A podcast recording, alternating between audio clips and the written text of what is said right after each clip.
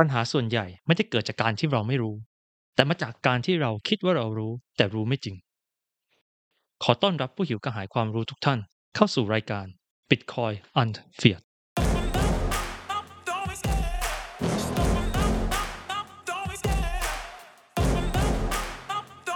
สวัสดีครับทุกท่านขอต้อนรับเข้าสู่เอพิโซด 5 ของ Bitcoin Unfeared ที่เราจะมาเอาเฟียดออกจากตัวเรากันกับผมทิวไทราเทล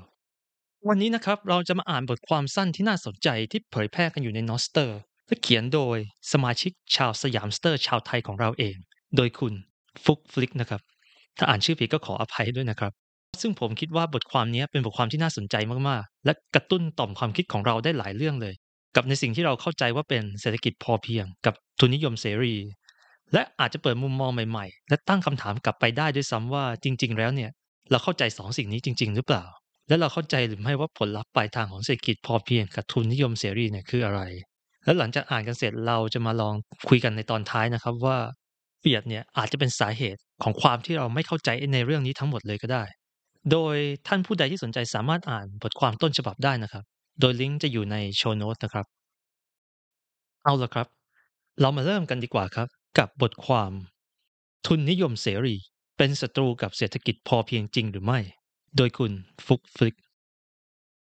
อาชีพหลักของผู้คนคือการทำการเกษตรเมื่อกระแสทุนนิยมเข้าชุมชนทำให้เกิดการใช้เครื่องจักรการทำการเกษตรเกิดสภาพดินเสื่อมต้องใช้ปุ๋ย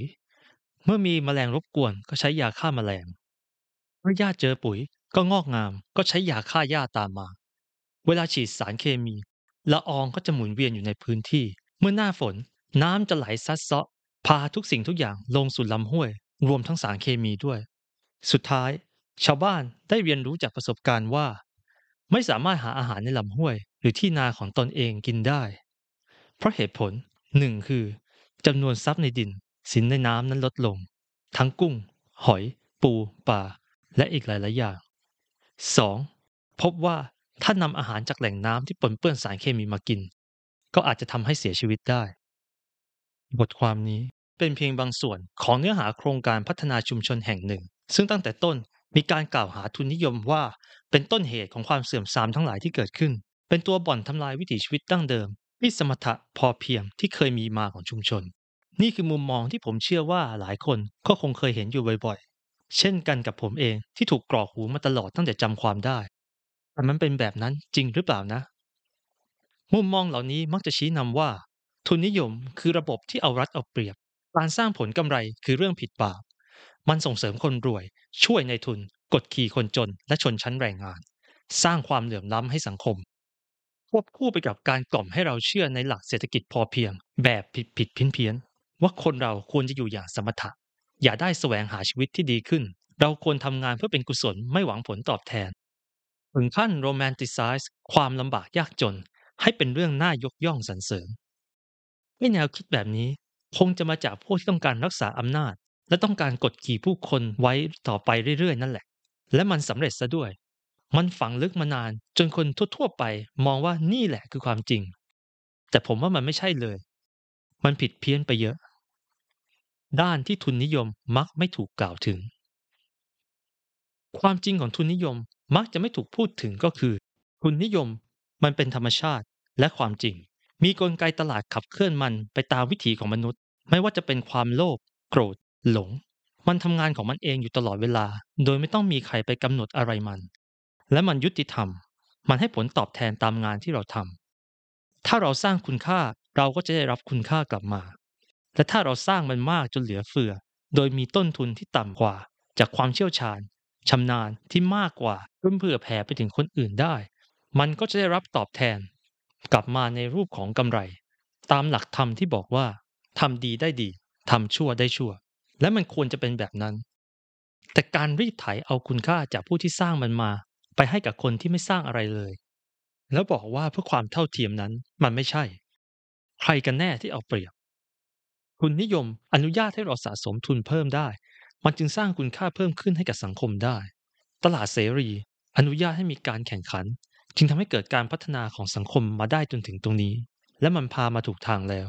มนุษยชาติควรก้าวไปข้างหน้าไม่ใช่ถูกบังคับให้หยุดพัฒนา เศรษฐกิจพอเพียงแบบไม่ถูกบิดเบือนเป็นอย่างไรเมื่อพูดถึงเศรษฐกิจพอเพียงสิ่งแรกที่คนส่วนใหญ่จะนึกถึงมักจะเป็นภาพของเรือนสวนไร่นาบ่อน้ำคอกสัตว์บ้านไม้หลังเล็กการใช้ชีวิตอย่างสมถะสันโดษล้าสมัยและไม่มีวันได้ใช้เงินไปกับความชอบส่วนตัวอีกทั้งบางครั้งอาจจะมีการสับสนกับเกษตรทฤษฎีใหม่อีกด้วยซึ่งก็ดูจะขัดแย้งกับทุนนิยมเหลือเกินแต่จริงๆแล้วมันไม่ใช่แบบนั้นเลยถ้าเรามาลองพิจารณากันตามทฤษฎี3ห่วง2เงื่อนไขอาจจะเข้าใจมากขึ้นดังนี้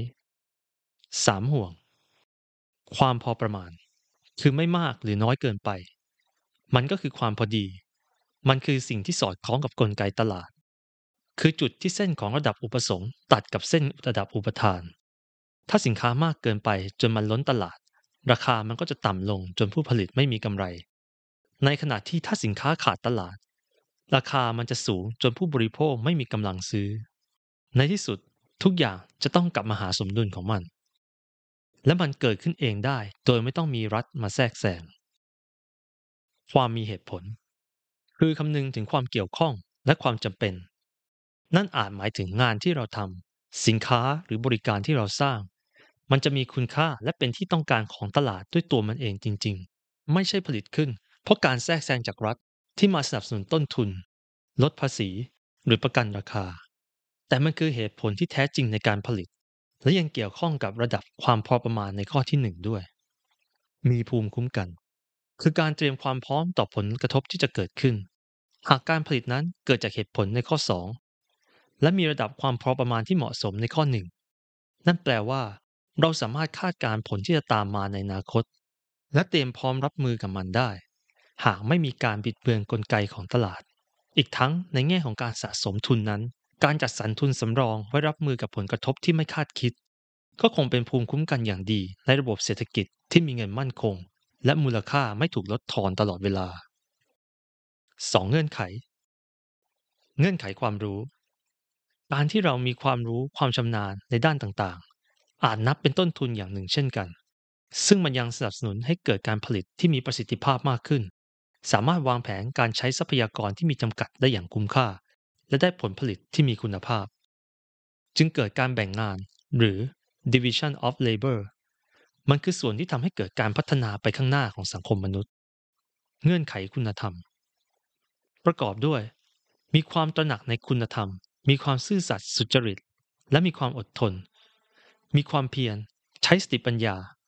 ตรงนี้มองเผินๆก็คงเป็นแนวคิดทางศีลธรรมแต่ถ้าจะมองให้สอดคล้องกับทุนนิยมผมเห็นว่ามันเกี่ยวข้องกับ self interest เมื่อมองถึงประโยชน์ส่วนตนแล้ว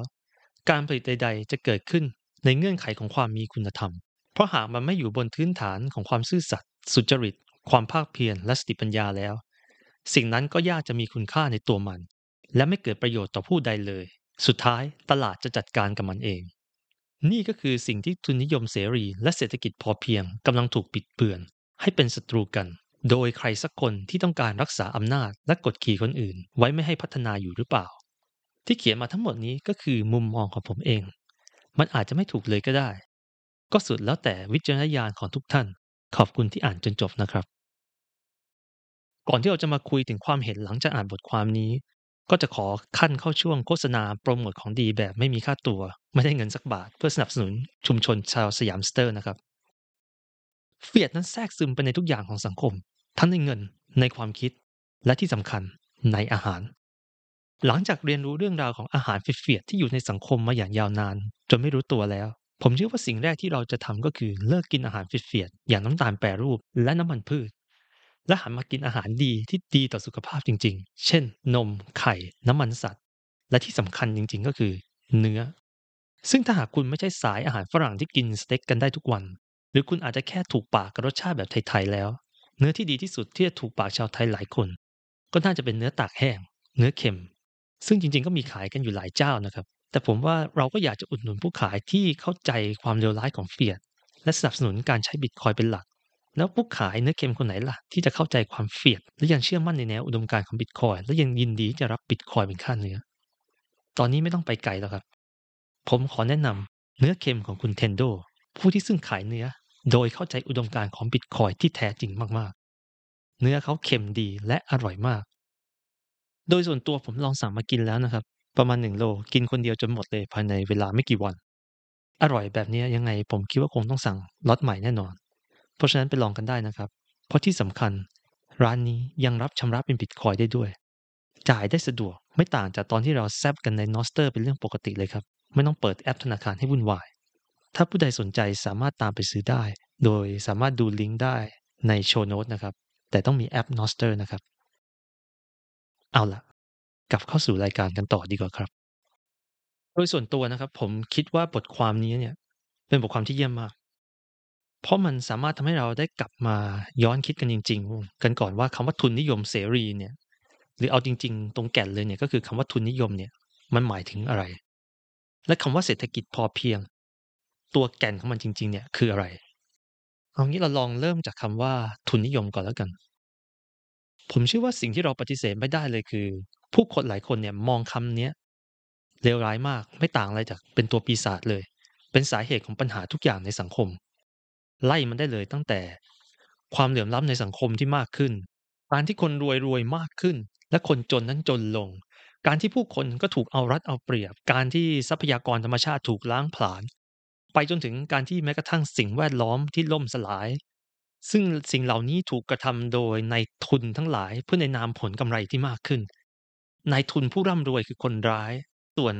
คำว่าเศรษฐกิจพอเพียงเนี่ยก็ถูกนำเสนอเพื่อเป็นทางออกจากทุนนิยมอันชั่วร้ายโดยผ่านความสมถะการลดความทะเยอทะยานไม่ต้องไขว่คว้าเป้าหมายของชีวิตที่สะดวกสบายหรูหราหรือครอบครองทรัพย์สินอะไรที่ดูฟุ่มเฟือยไปจนถึงขั้นแบบเดียวกับที่เขียนไว้ในบทความเลยนะฮะก็คือการโรแมนติไซซ์ความยากจนทำให้ความยากจนดูดีและเราก็ไม่ต้องไปเกลือกกลัวกับทุนนิยมอันชั่วร้ายทุนนิยมได้กลายเป็นตัวร้ายสำหรับผู้คนที่ต้องดิ้นรนในสังคมและไม่สามารถเข้าถึงโอกาสทางเศรษฐกิจได้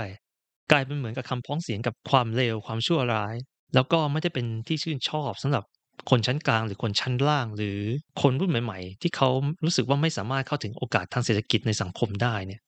แต่คำว่าเศรษฐกิจพอเพียงเนี่ยซึ่งถูกนำเสนอว่าเป็นทางแก้ก็ไม่ได้เป็นที่นิยมสำหรับกลุ่มคนเหล่านี้เช่นกันนะฮะเพราะในความหมายที่คนส่วนใหญ่เข้าใจมันก็ไม่สามารถตอบโจทย์สำหรับผู้คนที่มีกิเลสมีความทะเยอทะยานผู้คนที่ยังอยากไขว่คว้าเป้าหมายที่มันใหญ่กว่าตัวเองอยากขยับชนชั้นไปเป็นคนที่ร่ำรวยจากน้ำพักน้ำแรงของตัวเองซึ่งสิ่งเหล่านี้มันไม่ใช่สิ่งผิดด้วยแต่ถ้าว่าสุดท้ายแล้วเนี่ยมันก็ได้ผลักสังคมให้ไปหาสิ่งที่จะดูเหมือนทางแก้แต่มันก็ไม่ใช่ทางแก้นะซึ่งมันเป็นทางแก้ที่ตรงข้ามกับทุนนิยมเช่นระบบเศรษฐกิจแบบสังคมนิยมที่มีการต้องพึ่งพิงการวางแผนการจัดการจากส่วนกลางซึ่งผู้คนเนี่ยเชื่อว่าระบบนี้สามารถทำให้ทุกคนเข้าถึงทรัพยากรได้อย่างเท่าเทียมกันและมีอิสระโดยที่ชีวิตไม่ต้องดิ้นรนอะไรและอยู่ภายใต้กฎและกรอบของรัฐผู้ยิ่งใหญ่ที่มีพลังอำนาจและคอยเป็นผู้ดูแลเป็นผู้มีสิทธิ์เด็ดขาดในการบริหารและจัดการทรัพยากรแต่มีอำนาจในการสั่งการชีวิตของทุกคนซึ่งผู้คนก็เชื่อว่ารัฐเนี่ยจะใช้อำนาจที่ดูจะล้นฟ้าขนาดนี้ไปในทางที่ถูกต้องและไม่ทรยศต่อผู้คนเพื่อสร้างสังคมที่มีความสุขสิ่งที่เราปฏิเสธไม่ได้และก็มีหลักฐานอย่างชัดเจนนั่นก็คือตลอดช่วงศตวรรษที่20นั้นระบบทุนนิยมได้ยกระดับความเป็นอยู่ของผู้คนให้พ้นจากความยากจนได้ดีที่สุดและนวัตกรรมต่างๆที่เราใช้กันอยู่ในทุกวันนี้ก็เป็นผลมาจากระบบทุนนิยมเรามีแม้กระทั่งการทดลองแบบควบคุมโดยที่เราแบ่งประเทศออกเป็น2 ส่วนข้างหนึ่งเราให้ใช้ระบบสังคมนิยมระบบคอมมิวนิสต์ส่วนอีกด้านหนึ่งเราใช้ระบบทุนนิยมแล้วดูกันว่าด้านไหนจะเจริญกว่ากันเช่นเกาหลีเหนือและเกาหลีใต้และเมื่อเวลาผ่านไปเนี่ยเราก็เห็นผลอย่างชัดเจนเลยว่าฝั่งไหนที่นำผู้คนออกจากความยากจนได้ดีกว่ากันทำไมระบบทุนนิยมถึงทำอย่างนั้นได้ล่ะเพราะจริงๆแล้วเราอาจจะลืมกันไปว่าหัวใจหลักของทุนนิยมก็คือเจตจำนงเสรีหรือ free will ทุนนิยมคือระบบที่ให้ผู้คนสามารถตัดสินใจได้อย่างเสรีว่าตัวคุณเองนั้นให้ค่ากับสิ่งใดส่วนเงินในระบบนี้ก็ถูกใช้เป็นเครื่องมือแลกเปลี่ยนเพื่อแสดงให้เห็นว่าคุณให้คุณค่าต่อสิ่งนั้นมากน้อยแค่ไหนโดยผู้ใดที่เลือกจะมอบสิ่งที่คนในสังคมมองว่ามีค่าแล้ว เขาก็จะสามารถแลกคุณค่าในสิ่งนั้นกับเงินของคนอื่นได้หากยิ่งคุณมอบคุณค่าให้มากเท่าไหร่คุณก็จะยิ่งได้เงินมาและในทางกลับกันผู้คนทำตรงกันข้ามก็จะไม่ได้เงินกลับไปและไม่ได้สิ่งที่ใช้แลกเปลี่ยนเพื่อให้ได้สิ่งมีค่าจากคนอื่นได้เงินในระบบนี้เลยจะทำหน้าที่เป็นเครื่องมือให้คุณให้โทษได้อย่างตรงไปตรงมาดังนั้นผลลัพธ์แล้วเนี่ยในระบบนี้จะผลักดันให้ผู้คนเลือกที่จะมอบคุณค่าให้กันต่อคนอื่นในสังคมเพราะหากยิ่งมอบตัวเองก็ยิ่งได้และแถมจะผลักดันให้แต่ละคนสร้างมูลค่าตามที่คนในสังคมเห็นควรซึ่งสิ่งนี้จะผลักดันการสร้างสินค้าและบริการที่หลากหลายเพื่อตอบสนองความต้องการที่หลากหลายเหมือนกันของผู้คนในสังคมแต่ละคนและเนื่องด้วยคุณค่าเนี่ยเป็นสิ่งที่ขึ้นอยู่กับแต่ละคนและยังเปลี่ยนแปลงได้ตลอดตามสถานการณ์ผู้ที่จะอยู่รอดได้เนี่ยก็ต้องเป็นผู้ที่คอยปรับตัวและยังมอบคุณค่าให้ผู้คนอยู่ได้ผู้ที่ไม่มอบคุณค่าหรือไม่สามารถบริหารเงินที่ได้รับมาเพื่อสร้างคุณค่ากลับไปยังผู้อื่นได้นั้นก็จะต้องหายไปจากระบบซึ่งในระบบเนี้ยผู้ที่สะสมเงินทองได้มากก็คือผู้ที่รับรางวัลจากการมอบประโยชน์และคุณค่าที่มหาศาลต่อผู้คนในสังคมตัวสังคมก็จะมีพลวัตในการที่จะสร้างคุณค่าให้แต่ละคนรวมถึงมีการจัดการเงินทุนและทรัพยากรที่มีประสิทธิภาพโดยทั้งหมดผ่านความเห็นแก่ตัวผ่านความอยากได้ความกระตือรือร้นเพื่อให้อยากได้รางวัลเพื่อสามารถที่จะได้ยกระดับชีวิตของตนเองได้และผลลัพธ์ที่มันออกมามันก็จะดีกับทุกคนจริงๆซึ่งถ้าคิดในแง่นี้มันก็ผมคิดว่ามันจะคล้ายคอนเซปต์ของกรรมกับผลกรรมจริงๆและอาจจะพูดได้ว่ามันเป็นความเป็นธรรมที่สุดเพราะว่าเราทำกรรมอะไรเราก็จะได้ผลตอบแทนแบบนั้นซึ่งในบทความนี้ได้สรุปไว้อย่างดีมากเลยครับเดี๋ยวขอยกมาครับตรงนี้นะฮะโอเคครับทุนนิยมมันเป็นธรรมชาติและความจริงมีกลไกตลาดขับเคลื่อนมันไปตามวิถีของมนุษย์ไม่ว่าจะเป็นความโลภโกรธหลงมันทำงานของมันเองอยู่ตลอดเวลาโดยไม่ต้องมีใครไปกำหนดอะไรมันและมันยุติธรรมมันให้ผลตอบแทนตามงานที่เราทำถ้าเราสร้างคุณค่าเราก็จะได้รับคุณค่ากลับมาและถ้าเราสร้างมันมากจนเหลือเฟือโดยมีต้นทุนต่ำกว่าจากความเชี่ยวชาญชำนาญที่มากกว่าจนเผื่อแผ่ไปถึงคนอื่นได้มันก็จะตอบแทนกลับมาในรูปแบบของกำไรตามหลักธรรมที่บอกว่าทำดีได้ดีทำชั่วได้ชั่วที่ผมว่าน่าสนใจขึ้นเนี่ยคือถ้าเราลองมาดูคอนเซปต์ของเศรษฐกิจพอเพียงกันจริงๆแต่ละอันเลยนะฮะเริ่มอย่างที่1ความพอประมาณความพอประมาณก็คือการที่มีไม่มากหรือไม่น้อยจนเกินไปคือเป็นจุดที่สมดุลที่ผู้ที่ได้รับคุณค่าและผู้ที่มอบคุณค่าเนี่ยพึงพอใจกันทั้งหมดจริงๆมันก็เหมือนการขายสินค้าที่เราต้องมีจุดเพื่อมาตอบสนองความต้องการได้พอดีซึ่งเราจะรู้จุดนี้ได้เนี่ยต้องมีราคาที่ใช้บอกเป็นหลักซึ่งราคาเนี้ยนอกจากเป็นการบอกจุดสมดุลตรงนั้นแล้วก็จะเป็นจุดที่แสดงคุณค่าของสินค้านั้นด้วยซึ่งสิ่งนี้เป็นสิ่งที่ระบบทุนนิยมทำอยู่เสมอจริงๆกระทั่งในเศรษฐศาสตร์เองเนี่ยเราก็มีคำที่ใช้เรียกจุดนี้ด้วยซ้ำว่าคือจุด equilibrium หรือจุดดุลยภาพซึ่งเป็นจุดที่อุปสงค์พอดีกับอุปทานประเด็นที่2ความมีเหตุผลความมีเหตุผลเนี่ยจะเกี่ยวกับความเกี่ยวข้องและความจำเป็นในคุณค่าของสิ่งที่คุณจะผลิตหรือมอบให้กับสังคม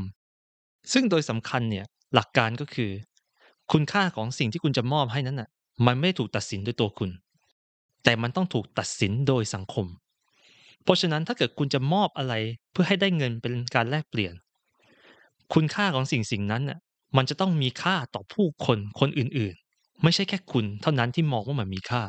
คุณจำเป็นต้องคิดถึงหัวอกผู้คนเข้าใจพวกเขาคุณต้องเข้าใจความต้องการของคนอื่นๆและคนที่เข้าใจความต้องการนี้ได้นี่แหละกลายเป็นผู้ที่สำเร็จในระบบนี้ซึ่งนี่แหละคือหัวใจที่มันเป็นสิ่งที่ผลักดันกลไกของทุนนิยมการเข้าใจความต้องการของผู้อื่นถ้าคุณหวังว่าสิ่งของและบริการคุณน่ะมันจะมีค่าเพียงเพราะว่ามันสำคัญสำหรับคุณเป็นเพราะคุณทุ่มเทแรงกายแรงใจและเวลาให้มันไปมากๆโดยที่คุณไม่ได้สนใจด้วยซ้ำว่าคนอื่นจะมองว่ามันมีค่าหรือเปล่าคุณก็ต้องเจอกับความล้มเหลวเพราะนั่นน่ะคือมุมมองที่ยึดตัวคุณเป็นหลักและตลาดจะลงโทษคุณเพราะความคิดนั้นประเด็นที่3ก็คือมีภูมิคุ้มกันการมีภูมิคุ้มกันคือการเตรียมความพร้อมต่อผลกระทบที่จะเกิดขึ้นในอนาคตเพราะสภาพสิ่งแวดล้อมในตลาดในสังคมนั้นน่ะเป็นสิ่งที่เรียกว่าเป็นไดนามิกมีพลวัตที่เปลี่ยนแปลงได้ตลอดเวลาเพราะมีตัวแปรที่ซับซ้อนจนยากที่จะเกินการคาดเดาได้ ผู้ใดที่ไม่พร้อมที่จะรับมือหรือปรับตัวเนี่ยก็จะต้องล้มหายตายจากไปส่วนผู้ที่ปรับตัวและเตรียมพร้อมอยู่ตลอดเวลาเนี่ยก็จะอยู่รอดปลอดภัยในตลาดต่อไปได้ซึ่งเนี่ยเป็นความจริงของชีวิตและยังเป็นความจริงในตลาดของทุนนิยมมันเหมือนคำที่เราพูดว่า survival of the fittest ผู้ที่ปรับตัวเท่านั้นแหละถึงจะเป็นผู้ที่แข็งแกร่งและเอาตัวรอดได้ในที่สุดและถ้าเรามาดูในส่วนของ2เงื่อนไขนั่นน่ะ1เงื่อนไขความรู้คือการที่คนเราพัฒนาฝีมือจนชำนาญในด้านต่างๆจนสามารถทำให้ผู้นั้นสร้างผลิตภัณฑ์หรือบริการที่มีประสิทธิภาพมากขึ้นต่อผู้คนได้เกษตรกรที่เลี้ยงวัวจนชำนาญเนี่ยก็ย่อมสามารถผลิตเนื้อได้มีประสิทธิภาพมากกว่าช่างไฟแต่ช่างไฟเองก็เชี่ยวชาญในการซ่อมแซมระบบไฟฟ้ามากกว่าเกษตรกรและเพราะแต่ละคนเนี่ยสามารถสมมอบมูลค่าที่เฉพาะทางของแต่ละคนได้ซึ่งเนี่ยคือการที่เรียกว่า specialization หรือการชำนาญเฉพาะทางและเมื่อผู้คนชำนาญเฉพาะทางในด้านต่างๆและทำแต่ละอย่างได้มีประสิทธิภาพเมื่อคุณเอาสกิลเหล่านั้นมารวมกันแลกเปลี่ยนและร่วมมือกันสิ่งนี้ก็จะช่วยเพิ่มความสามารถในการพัฒนาสังคมให้ก้าวขึ้นต่อไปได้เจริญขึ้นต่อไปคุณลองคิดในโลกที่เราจะต้องทำทุกอย่างเองสิครับถ้าช่างไฟต้องหาอาหารเองเขาก็คงไม่สามารถซ่อมไฟให้เราได้อย่างมีประสิทธิภาพเพราะเขาต้องเอาเวลาไปเรียนรู้การหาอาหารเช่นเดียวกันถ้าเกษตรกรต้องเรียนรู้วิธีการซ่อมไฟของตัวเองเขาอาจจะทำได้ดีแต่อาจจะได้ดีไม่เท่าช่างไฟและในขณะเดียวกันเขาก็คงไม่มีเวลามานั่งผลิตเนื้อวัวให้เรากินซึ่งความสำคัญน่ะคือกลไกที่สามารถส่งเสริมการแลกเปลี่ยนสิ่งนี้ให้เป็นไปได้ดีที่สุดคือกลไกที่ส่งเสริมการแลกเปลี่ยนที่เป็นธรรมและเสรีอย่างทุนนิยมเพราะว่ามันจะตอบแทนผู้คนที่เชี่ยวชาญเฉพาะทางในสิ่งที่สังคมนั้นให้ค่าได้อย่างดีงามและคุ้มค่าที่สุดเงื่อนไขที่2เงื่อนไขคุณธรรมเงื่อนไขคุณธรรมเกี่ยวข้องกับการมีแนวคิดทางศีลธรรมการมีความซื่อสัตย์สุจริตความอดทนความเพียรพยายามซึ่งในบทความนี้มองได้ว่ามันอาจจะเกี่ยวกับสิ่งที่เรียกว่า self interest หรือความเห็นแก่ตัวหรืออาจจะพูดคือการเห็นประโยชน์ส่วนตนซึ่งผมคิดว่าประเด็นนี้น่าสนใจมากๆเลยเรามักจะคิดโดยรวมภาพลักษณ์ของคำว่าความเห็นแก่ตัวเนี่ยเราจะมองว่ามันเป็นสิ่งที่แย่ต่อการพัฒนาสังคมโดยรวมเพราะเราจะมองว่าความเห็นแก่ตัวจะต้องนำไปสู่การเห็นประโยชน์ส่วนตนมากกว่าผู้อื่นอยากที่จะสบายอยากจะได้ประโยชน์โดยที่เราไม่ต้องลงแรงให้คนอื่นเขาทำเองซึ่งน่าจะนำไปสู่การเอาเปรียบผู้อื่นเมื่อคุณเอาเปรียบคุณก็จะไม่มีความซื่อสัตย์สุจริตและคนเราก็จะไร้ความเพียรพยายามแล้วก็เราจะไม่สามารถมีการร่วมมือกันของแต่ละบุคคลได้ซึ่งสิ่งเหล่านี้ดูเหมือนมันจะไม่ใช่สิ่งที่สังคมจะต้องการและมันไม่ใช่สิ่งที่ทำให้สังคมเจริญก้าวหน้าไปได้ซึ่งผมคิดว่าก็ไม่ใช่เรื่องผิดที่เราจะมองกันแบบนี้เพราะมันมีคนแบบนี้จริงๆในสังคมที่เขาเก่งและแข็งแกร่งและเขามองว่าเขาจะไม่ร่วมมือกับใครเลยและเขาอยากจะได้ทุกอย่างให้เป็นของเขาเอาเปรียบทุกคนอยากให้ตัวเองสบายและได้ประโยชน์สูงสุดอยู่แล้วมันเป็นความจริงของโลกแต่ถ้าเรามองกลับกันเนี่ยเพราะ self interest เนี่ยแหละคุณคิดว่าคนที่เก่งไม่เท่าและอ่อนแอกว่าซึ่งมีอยู่หลายคนและมากกว่าคนเก่งๆหนึ่งคนเนี่ยจะทำอย่างไรคนที่ด้อยกว่าเหล่านี้แหละก็จะต้องร่วมมือกันเพื่อนำจุดแข็งที่ตัวเองมีของแต่ละคนมารวมกันเพื่อได้ต่อสู้แล้วก็กำจัดคนที่เห็นแก่ตัวแบบนั้นออกไปจากกลุ่มซึ่งสิ่งนี้มันเป็นแนวโน้มที่คนส่วนใหญ่จะต้องทำอยู่แล้วเพราะทุกคนจะได้ประโยชน์มากที่สุดจากการกีดกันแล้วก็กำจัดคนที่เอารัดเอาเปรียบแบบนี้ออกไปแล้วเพราะอย่างนี้ผู้คนจะทำตัวมีคุณธรรมมีแนวทางศีลธรรมและมีความซื่อสัตย์และความเพียรพยายาม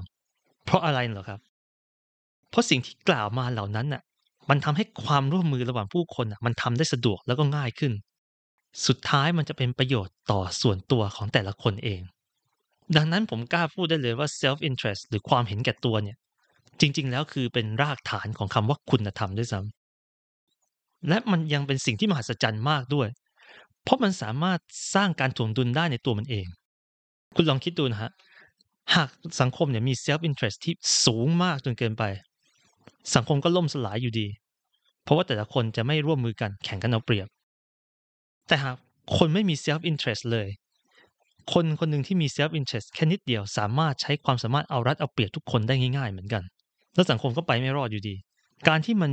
มี self interest แต่มันสามารถสร้างความเป็นสมดุลเพื่อถ่วงดุลกันจนสังคมเจริญขึ้นมาได้เนี่ยจ จริงๆถือเป็นเรื่องมหัศจรรย์จริงๆด้วยซ้ำแต่มันไม่ใช่สังคมที่มันจะอยู่เรียบๆง่ายๆมันจะเป็นสังคมที่ผู้คนจะต้องคอยต่อสู้ถ่วงดุลกันระหว่างคนที่จะคอยเอาเปรียบและคนที่จะคอยสู้กลับแล้วความคิดแนวศีลธรรมเนี่ยจะอยู่ต่อไปเพื่อทำให้คนที่รวมกลุ่มกันสามารถร่วมมือกันได้ง่ายที่สุดเพราะสุดท้ายแล้วผู้ที่ร่วมมือกันในแต่ละคนเขาจะได้ประโยชน์ต่อตัวเขาเองไม่ใช่ต้องต่อกลุ่มเพราะว่าเขาสามารถที่จะใช้ความสามารถของทุกคนในกลุ่มมาสร้างประโยชน์ให้ตัวเขาได้ซึ่งสุดท้ายแล้วเนี่ยผลลัพธ์นี้ก็คือมันจะเป็นการสร้างสังคมที่มีความร่วมมือกันอย่างราบรื่นแล้วก็เจริญงอกงามฉะนั้นเมื่อนั่งดูจากทั้งหมดแล้วเนี่ยผมรู้สึกว่าสิ่งที่เกี่ยวข้องกับเศรษฐกิจพอเพียงทั้งหมดเนี่ยไม่ใช่แค่แบบที่คุณFlvke.fixพูดไว้ว่าไม่แตกต่างหรือไม่แปลกแยกจากทุนนิยมเพราะว่าส่วนตัวแล้วเนี่ยผมคิดเลยว่าเนื้อแท้ของเศรษฐกิจพอเพียงจริงๆแล้วมันก็คือทุนนิยมเลยเอาแล้วจริงๆผมกล้าจะพูดได้ซ้ำว่าความพอเพียงเนี่ยแหละคือสถานะปลายทางที่ระบบทุนนิยมอยากจะสร้างขึ้นมาแต่ถึงตอนนี้ผมเชื่อว่าทุกคนคงมีคำถามแล้วล่ะฮะเพราะมันต้องมีสาเหตุสิที่สังคมที่เราเรียกว่าทุนนิยมที่เราอยู่กันเนี่ยมันไม่ได้เป็นแบบที่เรากล่าวกันมาเลยตั้งแต่ข้างต้นและปัญหาที่ผู้คนเขามักจะกล่าวถึงในระบอบทุนนิยมเนี่ยมันก็ไม่ใช่ไม่มีอยู่จริงความเลวร้ายมันก็เกิดแล้วมันก็ไม่ใช่สิ่งหลอกลวงแต่อย่างใดผมคิดว่าคำตอบนะอยู่ที่คำเดียวคำนั้นคือคำว่า Fiat เพราะในกลไกของระบบทุนนิยมเนี่ยสิ่งที่สำคัญที่สุดเลยก็คือเงินเพราะเราใช้เงินเป็นเครื่องมือแลกเปลี่ยนคุณค่าเราให้มันเป็นรางวัลกับผู้คนที่ทำคุณค่าให้แก่สังคมและเราลงโทษผู้คนที่ไม่ทำคุณค่าให้แก่สังคมโดยการไม่ให้เงินพวกเขาแต่ปัญหาคือในระบบ Fiat รัฐกลายเป็นผู้ที่บัญชาว่าอะไรคือเงินและรัฐเป็นผู้ที่สามารถผลิตเงินใหม่ขึ้นมาได้และที่สำคัญคือการผลิตนั้นสามารถเสกขึ้นได้จากอากาศโดยที่ไม่มีต้นทุนใดๆและที่สำคัญคือไม่จำเป็นต้องมอบคุณค่าใดๆเพื่อให้ได้เงินนั้นมาซึ่งนี่เองที่ทำให้ระบบของทุนนิยมได้เพี้ยนไปจู่ๆผู้คนที่เขาไม่สามารถทำประโยชน์อะไรให้ได้ต่อผู้คนหรือสังคมหรือบริหารทรัพยากรไม่เป็นซึ่งสมควรจะล้มหายตายจากไปจากระบบนั้นกลับอยู่รอดได้ถ้าเขาสามารถกล่อมรัฐให้เอาเงินมาให้เขาได้ซึ่งเงินที่รัฐเอามาให้เขาก็ถูกสร้างขึ้นมาจากอากาศโดยที่ไม่มีต้นทุนใดๆและไม่ต้องมอบคุณค่าอะไรให้แก่ผู้คนและการพิมพ์เงินนั้นสุดท้ายก็จะสร้างเงินเฟ้อในระบบซึ่งเท่ากับไปลดค่าของเงินที่ผู้คนทำงานอย่างยากลำบากและเก็บเอาไว้ซึ่งแปลว่าผู้คนที่สร้าง Product และผลผลิตที่มีประสิทธิภาพจริงๆกลับถูกลงโทษทำให้เงินของเขาเสื่อมค่าลงทำให้เขาไม่สามารถแลกคุณค่าของเขาเป็นสินค้าหรือบริการเพื่อใช้จ่ายเพื่ออยู่รอดในระบบหรือเพื่อผลิตคุณค่ากลับสู่สังคมคืนได้เพียงเพราะเขาไม่ได้รู้จักกับคนในรัฐและเมื่อระบบการเงินกับการผลิตเงินอยู่กับรัฐก็จะเป็นแรงจูงใจให้ผู้คนวิ่งเข้าหารัฐทำประโยชน์ให้กับคนบางคนในกลไกของรัฐที่สามารถพิมพ์เงินนี้ได้ไม่ใช่การทำประโยชน์และทำคุณค่าให้แก่ผู้คนในสังคมโดยรวมคนที่ไม่สมควรจะรวยและไม่ได้ทำประโยชน์ให้กับผู้คนก็สามารถอยู่ได้ถ้าเขาเอาใจและเข้าหารัฐส่วนผู้คนที่มอบคุณค่าให้สังคมจริงๆอาจจะเผชิญความยากลำบากและสุดท้ายอาจต้องหายไปจากระบบเพียงเพราะพวกเขาไม่ได้สนิทกับคนในภาครัฐและไม่สามารถได้เงินที่ผลิตขึ้นมาใหม่ก่อนใครๆเราบอกว่าทุนนิยมมีคอนเซ็ปต์ของกรรมและผลกรรมทำดีได้ดีทำชั่วได้ชั่วแต่ด้วยFiatรัฐได้เข้ามาเล่นบทบาทเป็นพระเจ้าเข้ามาตัดสินว่าอะไรคือสิ่งที่มีค่าต่อทุกคนทำให้กฎแห่งกรรมและผลกรรมนี้ได้เพี้ยนไปคนที่ทำอะไรไร้ค่าต่อสังคมกลับได้เงินมาคนที่ทำประโยชน์ให้สังคมกลับต้องสูญเสียเงินFiatนั้นได้ทำระบบทุนนิยมแท้จริงพังไปแล้วและได้เปลี่ยนร่างมันให้กลายเป็นสิ่งที่เรียกว่า Crony Capitalism หรือระบบทุนนิยมพวกพ้องซึ่งนิยามของระบบนี้ก็คือระบบที่บริษัทเอกชนร่วมมือกับอำนาจรัฐเพื่อใช้อำนาจรัฐนั้นกีดกันคู่แข่งออกระเบียบเพื่อเอื้อกับเอกชนเฉพาะกลุ่มหรือให้รัฐออกโครงการเพื่อสร้างประโยชน์ให้แก่เอกชนบางกลุ่มโดยใช้เงินที่รัฐผลิตขึ้นมาใหม่ โดยทั้งหมดจะต้องมีผู้คนในสังคมเป็นผู้รับภาระจากเงินภาษีที่ถูกใช้ผิดที่ผิดทางหรือเงินเฟ้อที่เกิดจากเงินที่รัฐเป็นผู้ผลิตขึ้นมาใหม่ซึ่งนี่แหละที่นำไปสู่ปัญหาที่เราเห็นเช่นความเหลื่อมล้ำในสังคมที่มากขึ้นหรือการที่ผู้คนถูกเอารัดเอาเปรียบการที่ผู้คนที่ไม่สมควรจะรวยกับรวยการที่ผู้คนปกติที่หาเช้ากินค่ำกลับต้องถูกเอาเปรียบจนลงและหายไปจากระบบที่สำคัญกว่าคือมันกลับทำให้ผู้คนเข้าใจผิดว่าระบบทุนนิยมพวกพ้องที่เราเจอกันอยู่ตอนนี้แหละนั่นคือระบบทุนนิยมที่แท้จริงซึ่งน่าขันมากคือเพราะความเข้าใจผิดอันนี้แหละผู้คนก็เลยกำลังจะไหลไปหาสิ่งที่เราคิดว่าเป็นทางแก้แต่มันไม่ได้เป็นอย่างเช่นระบอบสังคมนิยมซึ่งเป็นระบบที่กลับให้อำนาจรัฐเข้ามาแทรกแซงทั้งระบบการเงินและการกระจายทรัพยากรแบบเบ็ดเสร็จแถมมีอำนาจในการควบคุมพฤติกรรมประชาชนที่มากขึ้นซึ่งสิ่งนี้เนี่ย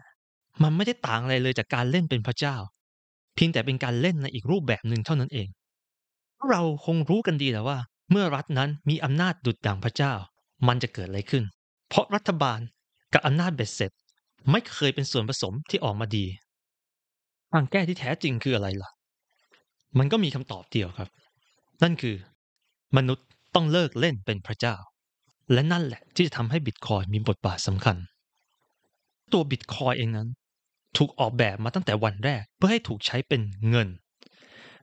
ที่มีนโยบายการเงินที่มั่นคงไม่เปลี่ยนแปลงอยู่นอกเหนือการควบคุมของมนุษย์คนใดคนหนึ่งบนโลกซึ่งสิ่งนี้เกิดขึ้นมาได้เพราะมันมีพื้นฐานอยู่บนสิ่งที่เรียกว่าเจตจำนงเสรีหรือ free will แบบเดียวกับระบบทุนนิยมเลยครับแล้วใครก็ตามที่ศึกษาโปรแกรมเนี่ยก็จะรู้ว่าพวกเขาไม่ต้องใช้สกิลด้านโปรแกรมอะไรมากก็สามารถแก้ไขโค้ดของ Bitcoin แล้วก็เซฟ Bitcoin ใหม่เพิ่มขึ้นมาเท่าไหร่ก็ได้ตามใจชอบแต่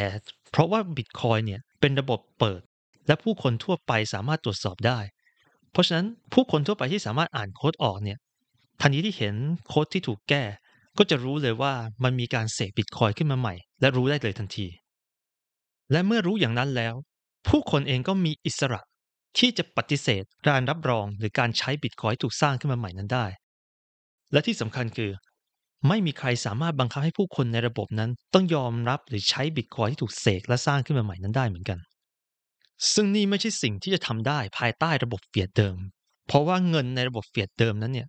อย่างที่ผมเคยได้พูดไว้ในเอพิโซดแรกนะครับว่าคำว่าเฟียตเนี่ยคำแปลที่ใกล้เคียงที่สุดก็คือคำว่าคำบัญชาเมื่อรัฐเสกเงินขึ้นมาใหม่จากอากาศรัฐนั้นบัญชาให้คุณต้องรับต้องใช้เงินที่ถูกผลิตขึ้นมาใหม่นี้เพราะรัฐได้ตัดสินใจแล้วว่าสิ่งที่ผลิตมานั้นมันมีค่าแม้ตัวคุณเองจะรู้ว่ามันเองไม่มีค่าและไม่อยากจะรับก็ตามเพียงแต่ในระบบนี้คุณไม่มีทางเลือกอื่นนอกจากเชื่อฟังและทำตามและเพราะการที่ผู้คนมีอิสระที่จะปฏิเสธบิตคอยน์ที่ถูกสร้างขึ้นมาใหม่ได้นั่นแหละทำให้ผู้ใดไม่สามารถเปลี่ยนแปลงนโยบายการเงินหรือเสกบิตคอยน์ขึ้นมาตามใจชอบได้เพราะทุกคนมีอิสระที่จะไม่ใช้บิตคอยน์ที่ไม่มีคุณสมบัติตามที่ตัวเองต้องการและความต้องการส่วนมากของระบบก็คือการคงนโยบายและคุณสมบัติเดิมของบิตคอยน์ไว้ซึ่งสิ่งนี้ก็มาจาก self interest โดยตรงๆเพราะการคงมันไว้เนี่ยเป็นสิ่งที่รับประกันได้ว่าผู้คนแต่ละคนจะไม่ถูกเอาเปรียบหรือหาประโยชน์จากการเปลี่ยนแปลงนโยบายจากผู้ใดผู้หนึ่งเพราะฉะนั้นคุณเห็นแล้วไหมครับว่ากลไกที่ปกป้องตัวบิตคอยน์เนี่ยมีพื้นฐานอยู่บนเจตจำนงเสรีซึ่งเป็นพื้นฐานของระบบทุนนิยมเพราะตัวบิตคอยน์เองนั้นถูกออกแบบมาให้เป็นเงินที่แท้จริงในระบบทุนนิยมที่แท้จริงในวงบิตคอยเนอร์เนี่ยเรามักจะมีคำพูดว่าบิตคอยน์มีเป้าหมายที่จะแยกเงินออกจากรัฐ separation money from the stateประสงค์ของตัวมันไม่ใช่เพียงเพื่อป้องกันไม่ให้รัฐพิมพ์เงินเพิ่มได้ตามใจชอบแต่จุดประสงค์หลักของมันเลยคือทำลายกลไกของระบบโครนี่แคปิตอลิซึมหรือระบบทุนนิยมพวกพ้อง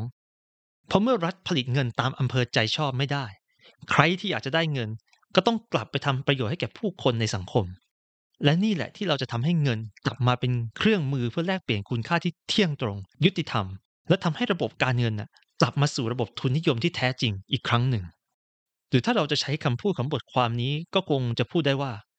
Bitcoin จะทำให้หลักธรรมที่บอกว่าทำดีได้ดีทำชั่วได้ชั่วกลับมาเป็นจริงอีกครั้งได้ในสังคมครับ ผมคิดว่าเราอาจจะพอแค่นี้กันก่อนในเอพิโซดนี้นะครับเพราะว่า